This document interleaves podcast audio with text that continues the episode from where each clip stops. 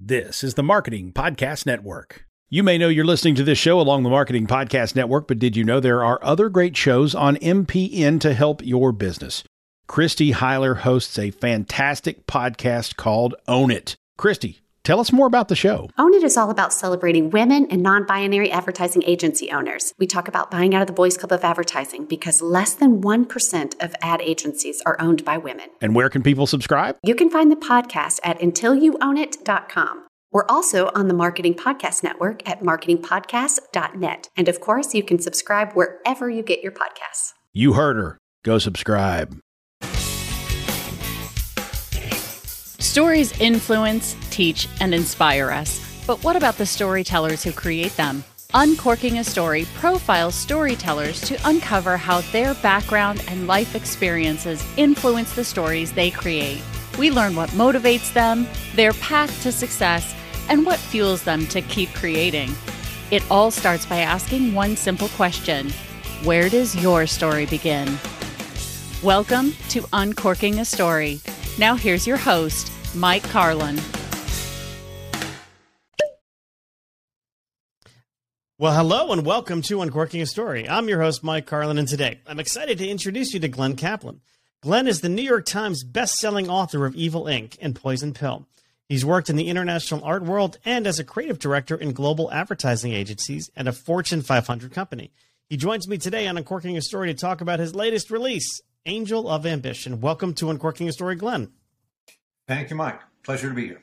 I'm gl- glad to have you here, Glenn. Glenn, I'm going to ask you the question I ask everybody to start, which is where does your story as an author begin? Um, it began as a reader. Uh, I was an English major in college. I was um, uh, an avid uh, Shakespeare scholar in high school. Um, and books were a prime source of fascination. And I never really thought that I could write a book until uh, I moved to New York and I was in the advertising business. And a, an old college friend of mine who was a big sales director at one of the big publishing houses, he said, Well, you can write a book. I deal with people all day long who write books. And really? I could do it? And so um, we began working on something that we hoped was going to be an article in Esquire. And he sort of abandoned it because he said, You know, I'm a sales guy. I'm not a writer. You're a writer. You take it over. And it turned into a nonfiction business book. And I was all set. To, I, I was an advertising copywriter at Foote Cone and Belding in New York City. And I got an interview with uh, a publisher, the, the guy who was the editor. Remember, there was a big book called Jaws? well, okay, so he was the man behind Jaws. And um, he had a new publishing company, and he took me to lunch at the fabled Century Club in New York City, which is for artists and writers. It's really for rich people, but it's for artists and writers. And it's this beautiful old fashioned club. And we sit down with silver goblets, and I got Franklin Roosevelt's engraved silver goblet. And he's doing this whole writer publisher thing, and you know Robert Benchley and blah blah blah. And I figured this is going to be a great lunch. And I'm going to go back to the agency and I'm going to write ad copy. And he's never going to give me any money to do this book. He called me the next day and he said, I'm going to give you a $50,000 advance and I'm going to give you a 10,000. This was in the in early 80s. So it was a lot of money back then. And I'm going to give you a $10,000 travel thing so you can go around the country to in, interview all these business people. And I said, Oh no, I'm really sunk. I'm going to have to do this book now. It was great when it was a fantasy, but now it's real. So I went in and I told the president of the agency, and he said, Okay, yeah, go do the book, but then you can come back. And I spent a year and a half traveling around the country, talking to all these big shots in these industries all over the place. Um, and the book got published, and it got some nice reviews, and it got me um, a speaking gig at the Harvard Business School.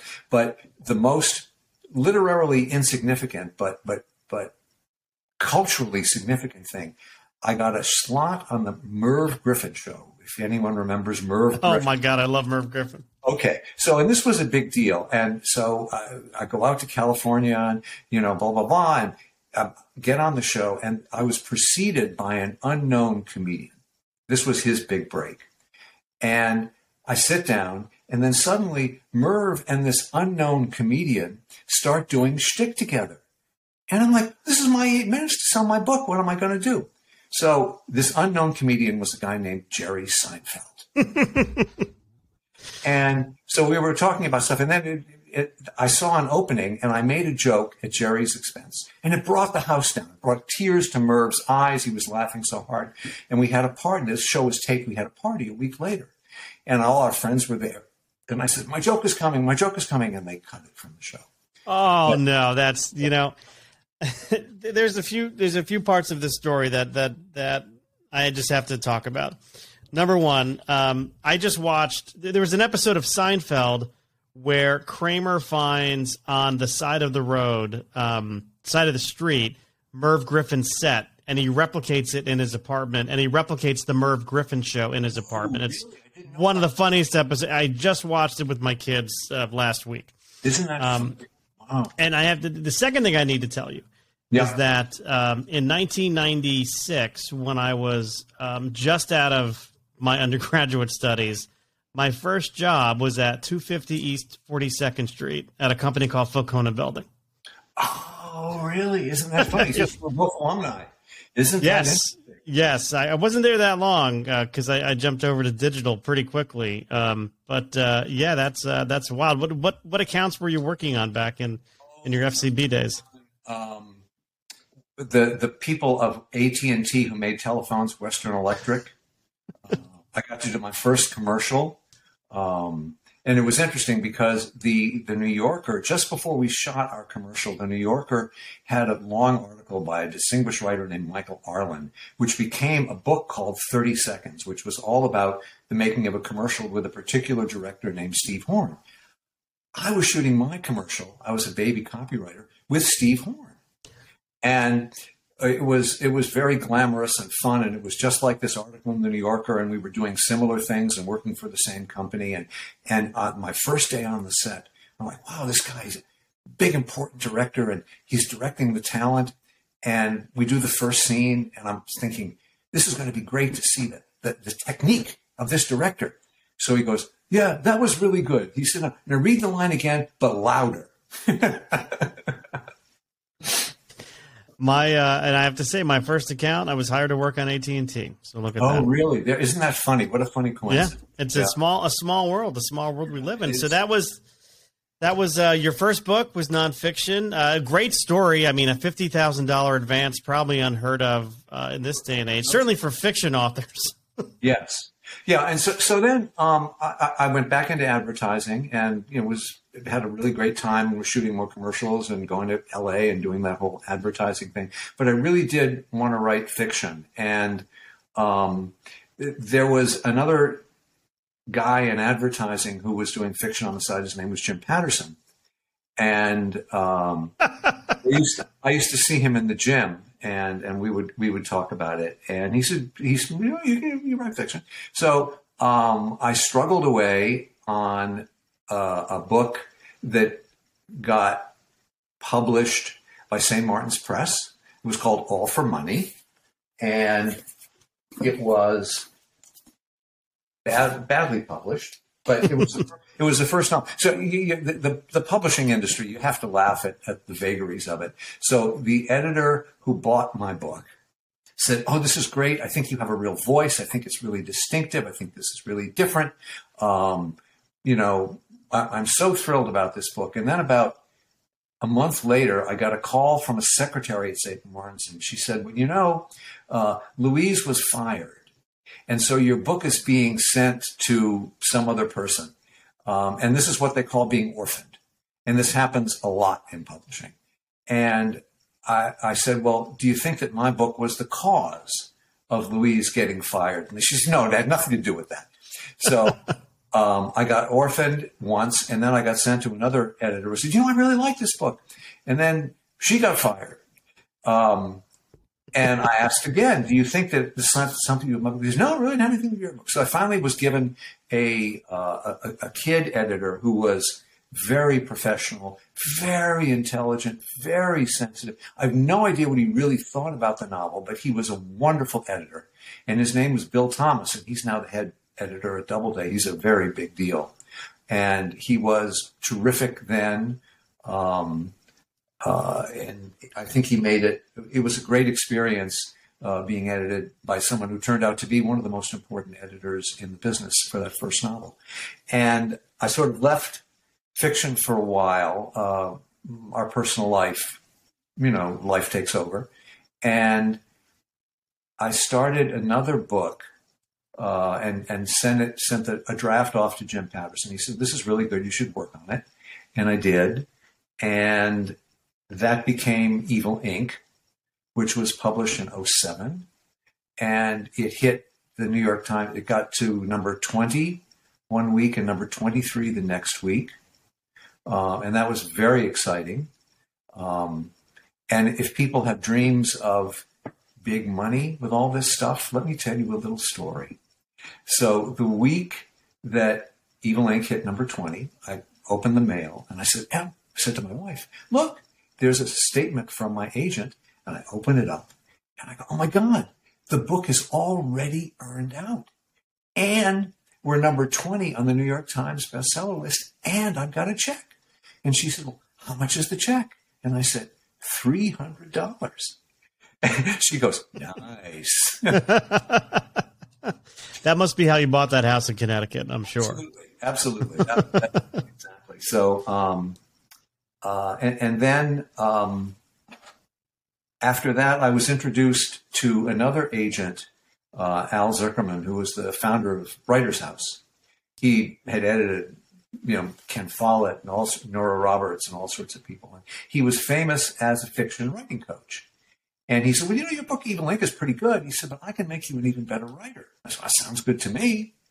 Um, so I signed on with him and we worked t- together on what became this book called Poison Pill. And it was published by the same folks as, uh, as. And it was interesting because Tom Doherty, who founded the division of St. Martin's of Macmillan uh, called Tor Forge, was still there. And he said, you know, he said, it's interesting. You worked with Al, and this is a this is a, an even better book than Evil Inc. Uh, it didn't do as well for, you know, who knows what those reasons are. It's, the, the publishing business is, is, is a part of show business, and it has those vagaries. But uh, I'm very proud of that book. Um, one of the things that I was most proud of is women. The, the main character that is, is a woman named Emma Conway, and she under she um, she becomes the CEO of this company that comes under threat of a hostile takeover. That's the poison pill part. The guy who's leading the hostile takeover is her ex-husband. Oh and wow! So all this, so it's a business thriller, but there's all this juicy marital stuff, and they've got the kids and all that. And the thing that I was most proud of with women readers is a number, quite a number of them said, you know, when I read the book, and I saw and I and I got into the character of Emma Conway. I couldn't believe that a man had written this this female character. I mean, your your insight into her and the depth of the character and the, the sensitivity toward the things that she would you, you did you did a really convincing job. And I can't believe you're a man. Where do you think that sort of I don't know if it's empathy, but that that inherent understanding of you know a female character comes from? Well, I mean, because my, current book is very much a female driven female driven story. I think I, I, was raised by by a tribe, not just my mom, but but her sister. I was raised by a tribe of very strong, independent, independently mind women who, in in my you know boomer generation, it was rare for women to have careers, but these women all had careers, and so um, I, I, I grew up with women who were who were strong, independent, um, highly supportive of me as, as a young man, but also insisting that you know you have to deal with women not like you know little wifeys at home uh, or, or, or extensions of, of, of, of, men's desires and ambitions.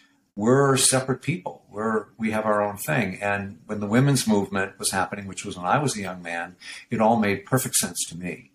So, um, and I went briefly to a women's college on the exchange program.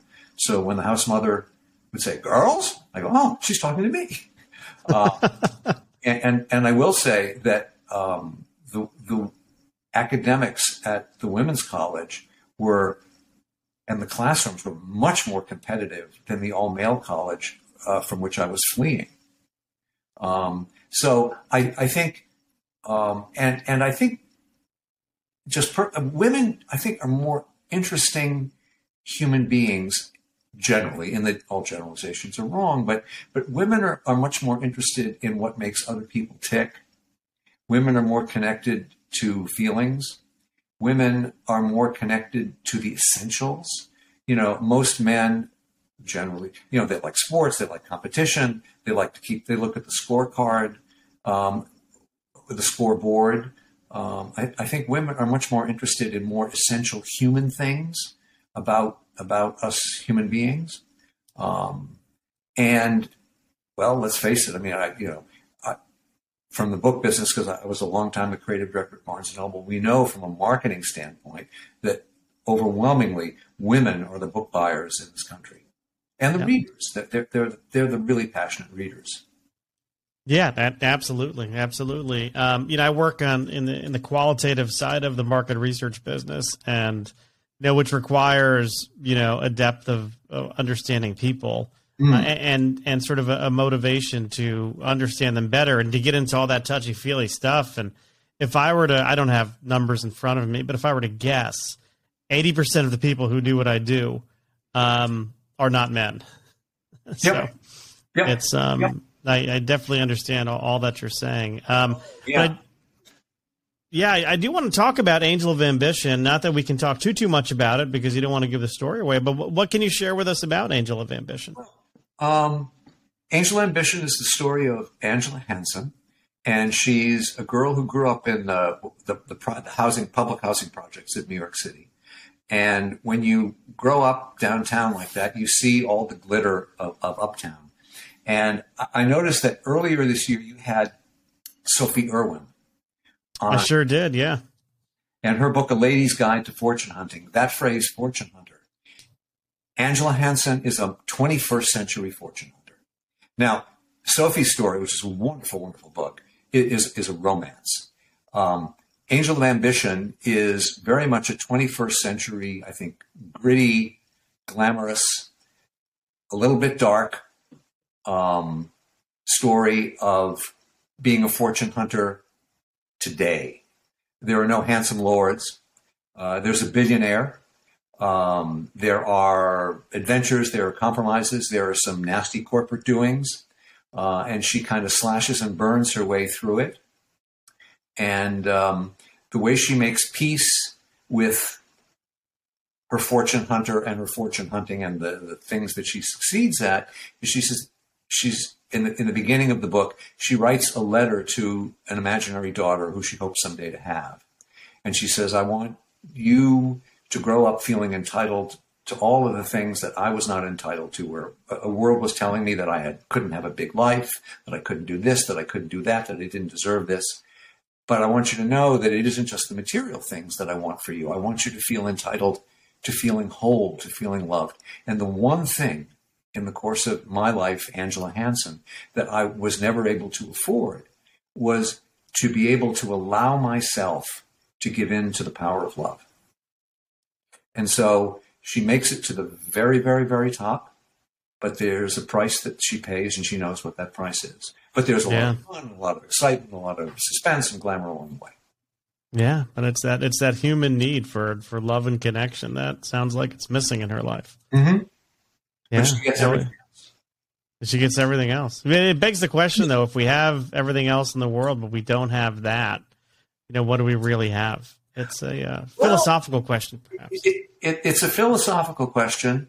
Um, I have a friend whose brother sold his company for a gazillion dollars, and he's had like four marriages. And our friend, his sister, said to him one time, as he was leaving after visiting, she said, "You know, but but are you really happy?" And he hops into his Ferrari and he looks and he says, "Happy enough." And he drove away. Happy enough.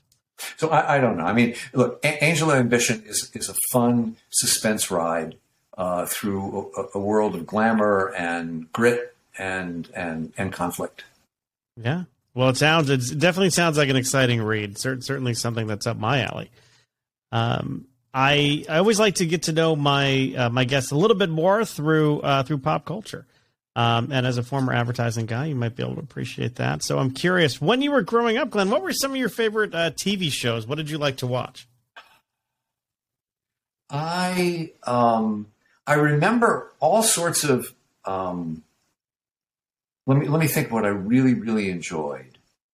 Uh, I enjoyed the Norman Lear shows. You know, All in the Family, Maude, uh, The Jeffersons, and I think what I liked about them was the societal comments mm-hmm. that they made in them because it was kind of breaking things open for people and and pointing out prejudices and biases and bigotry and all that. And and that was that was really really fun. Um, and of course, in I, I, was Woodstock generation, so all that music was terribly terribly important to us. In fact, my buddies and I we actually had tickets to Woodstock. But you know, when you're a, a, a, group of college kids, there's like one guy who has the car and the other guys don't have a car. And so the guy who had the car that summer, he said, I don't want to go to another rock concert. He said, let's go climb Mount Washington. So we climbed Mount Washington and we're listening on our little transistor radio at what we're missing at Woodstock, and we missed it. Oh my gosh! So I uh, was interviewing somebody, um, not not for the podcast, although she I tracked her down after this fact, and she she she did join me on this show. Um, I was I was doing a project in Phoenix, Arizona and I was talking. I was actually interviewing um, this woman's son. He was a high school athlete, and the, the, the, project was for a protein powder company. So we were talking to high school athletes as well as some professional athletes, which was neat. But um, I could tell this is the last interview of the project. I didn't even want to do the interview. The client said, "We don't need to do this one. We've had enough." I said, "You know what? We're here. We're going to do it." So we go into this house, um, and. Uh, I could tell the mother was like, "Who the hell are you people talking to my son?" Like she just had like this like instinct, like this is just strange. And if you think about it, the work we kind of do sometimes can be strange. Um, but uh, I, I knew that my first job was to was to kind of bring her at ease, like make her feel at ease. So I started asking her about her life, and she's like, "Well, you know, we just moved out here. I'm from upstate New York." I said, "Well, we're we're from upstate New York. My aunt and uncle were from upstate New York." She's like, uh, and then I hear this voice on the couch, who's her husband, saying, "Just tell him." And she's like, "Well, do you know, um, you know, the anything about Woodstock?" And I'm like, "I mean, I'm a little bit younger than that generation, but I mean, that's the music that I love." Right. And she's like, "Well, I I own Andy Yasgur's homestead." Really? Yes. Um, uh, so she she doesn't own the property the concert was on, but she owned his home, or is Max Yasgur. I said Andy Yasgur. Andy Andy. Interestingly, Andy Yasgur was his nephew, who I worked with at Mastercard hundred years ago. But that's uh, that's another story. She was there with who? Peter Dempsey. That was one. Oh, I remember. I remember Peter Dempsey. Yeah. Yeah, I, I did commercials for, for, for him, for Peter Dempsey for oh, Mastercard. Oh yeah. Yeah. Yeah. yeah. Um, House. But yes, yeah, yeah. But um, yeah, that was my Woodstock connection. And then I interviewed her about what it was like. Um, and then she tells me during the interview, she's like, "Oh, I never made it to Woodstock." Wow. like, oh, you got to be kidding me. But she and her mother were handing out sandwiches to everybody who were stranded on the side of the road because of the, That's a the three-way. But it's a real piece of history. Yeah. Uh, but what about now? Anything you'd like to watch on uh, on TV now? Is there anything worth watching in, in your mind, Glenn? I haven't the, the the the last thing that I saw on on Netflix right after the the worst of the lockdown was something that I thought was an incredibly brilliant, totally original piece of indescribable um, catharsis after the pandemic. Um, it's a piece that that got a lot of play called Inside by Bo Burnham, and what he did during the lockdown was because he, he, he writes songs and, and, and does satire and what. He's extremely talented. He made a movie all by himself, his own cameraman, his own editor, his own effects person. And it's just a, a, a seemingly disconnected string of observations about himself and about society during the course of the lockdown. And, and each little set piece is more brilliant than the next one. I mean, he, he does a spoof of uh, a, a white woman's Instagram that's just an incredible spoof. He does spoofs. He does spoofs on everything, but but there's real thought behind it. This guy is a brilliant, multi-talented person, and um, he's been doing this since he was a teenager. He became a, he started as a YouTube phenomenon, um, and and apparently, what, what he said was he interrupted his performing career because he was having panic attacks, and he stayed off stage for five years, and then he was going to go back performing the minute COVID hit, and so that kind of you know increased yeah. his shock. But but this piece inside is just brilliant. Yeah. Um, I know you were talking about not going to Woodstock before. Um, who, out of everyone who performed at Woodstock, who do you regret not seeing the most? Oh, really? Oh, Hendrix. Mm. Um, well, really, all, all, of them. There's so many great. There's so many great people. I mean, I think the only one I, I probably don't care that I didn't see is Canned Heat. I, I heard. I heard on the road again. as I was driving to work this morning. Isn't that funny? yeah, it's so funny. Yeah. So funny. Um, I see you've got a lot of books behind you. If you were, um, if you knew you were going to be stranded on a desert island, uh, let's say you, you jumped into the cast of Gilligan's Island, uh, and you could bring, you know, a, a, few different books with you. What, what, what books would you want to make sure came with you uh, to the desert island? Yeah, Shakespeare because it's got all the plays.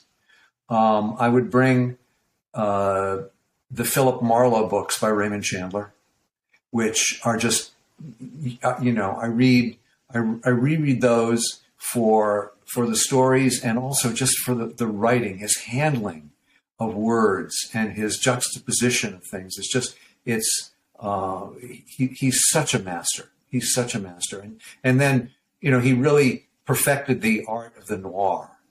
Uh, so I, I, would want to be with, um, with with Philip Marlowe. And um, another book I would reread is The Poisonwood Bible by Barbara Kingsolver. Um, I think that book is a masterpiece. It's it's about uh, a family that is um, they're missionaries in, in Africa in the 1960s, and the family kind of falls apart. And it's one of those books where you say, "What's it about?" And it's really about everything. I mean, it's about a mother's love. It's about children growing up. It's about colonialism. It's um, it, it, it's about the natural world and man colliding with it. Uh, and it's just from from beginning to end. It's just it's just beautifully, magnificently written. Um, I haven't followed her as much uh, of her later books, but this is the, the Poisonwood Bible is is is just a masterpiece, and it's one of those books that you can reread and and get something out of it each time you reread it.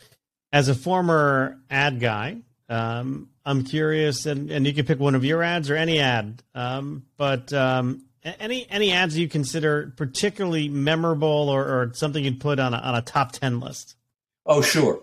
Last year's Super Bowl commercial for Uber Eats. that was brilliant advertising. It was absolutely brilliant advertising and everything about it. The concept of, you know, playing on eats and and and the, the confusion about Uber and the, the, the celebrities that they cast in it and the way they use them. It was absolutely and, and a lot of Super Bowl advertising because I'm a student of that is is is just mountains of money searching for a purpose and, yeah. and being washed down the drain. But this commercial, it, it was creative, it was rule breaking, it was mold breaking, and and yet it did all the things that the market researchers and the brand people wanted to do. I mean, it, it nailed the brand. It, it was just, it was a brilliant, funny, hysterical commercial. And because a lot of times on the Super Bowl stuff, the things that are really entertaining, the brand gets lost. Yeah. But this one just drove it home. I mean, once once you saw those people biting into the the the the the the, the detergent or you know biting into things that weren't food, it was, it was because you eat it. And it was it was just a great commercial. Really, really right. admire that. Right. Well, very good. Um, you know, kind of going back on, on, the more serious side of things, I'm just kind of thinking about your your career as an author. Um, any big lessons you've learned about yourself? Uh, you know, going back to that that first you know book you sold, nonfiction through the fiction, um, your fiction work. What uh, what big lessons have you learned about yourself? That I that the the the marketplace and your book are two different things. And what happens in the marketplace may or may not be a reflection of, of what's in the book. And so, what you really have to derive your satisfaction from is crafting the book that you feel is going to give readers the best possible experience of the idea that you have. Now, how many readers you find will vary upon the vagaries of the marketplace, but and, there's only so many things you can do. It's it's it's largely largely out of your control. Um, but the one thing you can control is making what you feel is a really good book, and and that's that's the principal satisfaction. And then the other things you have to roll with the punches as they come. And uh, last up here, if you could go back in time and and whisper some words of advice to your younger self, um. What would you tell the younger Glenn, aside from you better go to Woodstock and not go hike Mount Washington? When I was writing the first few books, I spent too much time with the fine, ultrafine sandpaper on the prose. And while in an obsessional way, it's kind of a satisfying activity, it's not worth it. And the readers don't don't see it or appreciate it. And so I would say, Glenn, those sentences are really good the way they are. Don't go, don't keep going back over them. Yeah. So kind of not be too hard on yourself and not strive for perfection necessarily. And um, I would also say like you know trust that an editor is gonna to to to pick out anything that's majorly wrong with it too, right? Absolutely. Yes. Yeah. That's what they're for. All right. So the book is Angel of Ambition. The my guest today has been uh, Glenn Kaplan. Uh, Glenn, where can people pick up Angel of Ambition? Well, it's uh, Amazon is, is the easiest place. Barnes and Noble, you can order it online as well. Um, those those are the best places. The the bookstore uh, distribution is a little spotty, but you can always walk into your bookstore and and order it. Uh, that's that's easy to do. Um, the IPG group um, can get it to the bookstore overnight. All right. And uh, Glenn, if people want to reach out to you, check you out either on social media or through a website, do you have any uh, links you can share with everybody? Yeah, uh, it's Angel of Ambition on um, Instagram. That's easy to remember. And uh, you can check out Glenn Kaplan Author on Facebook. And on YouTube, we've made some wonderful videos. If you just uh, search Angel of Ambition on YouTube, you'll see a wealth of, of uh, really well done videos that we shot in a studio in Greenpoint, Brooklyn that look looked like my stuff from the old days when you know the client budgets were you know really.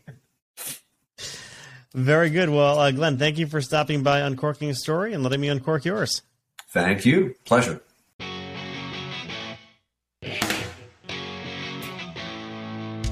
Thanks for listening to Uncorking a Story. If you'd like more information about today's guest or to find out more about Mike, go to uncorkingastory.com.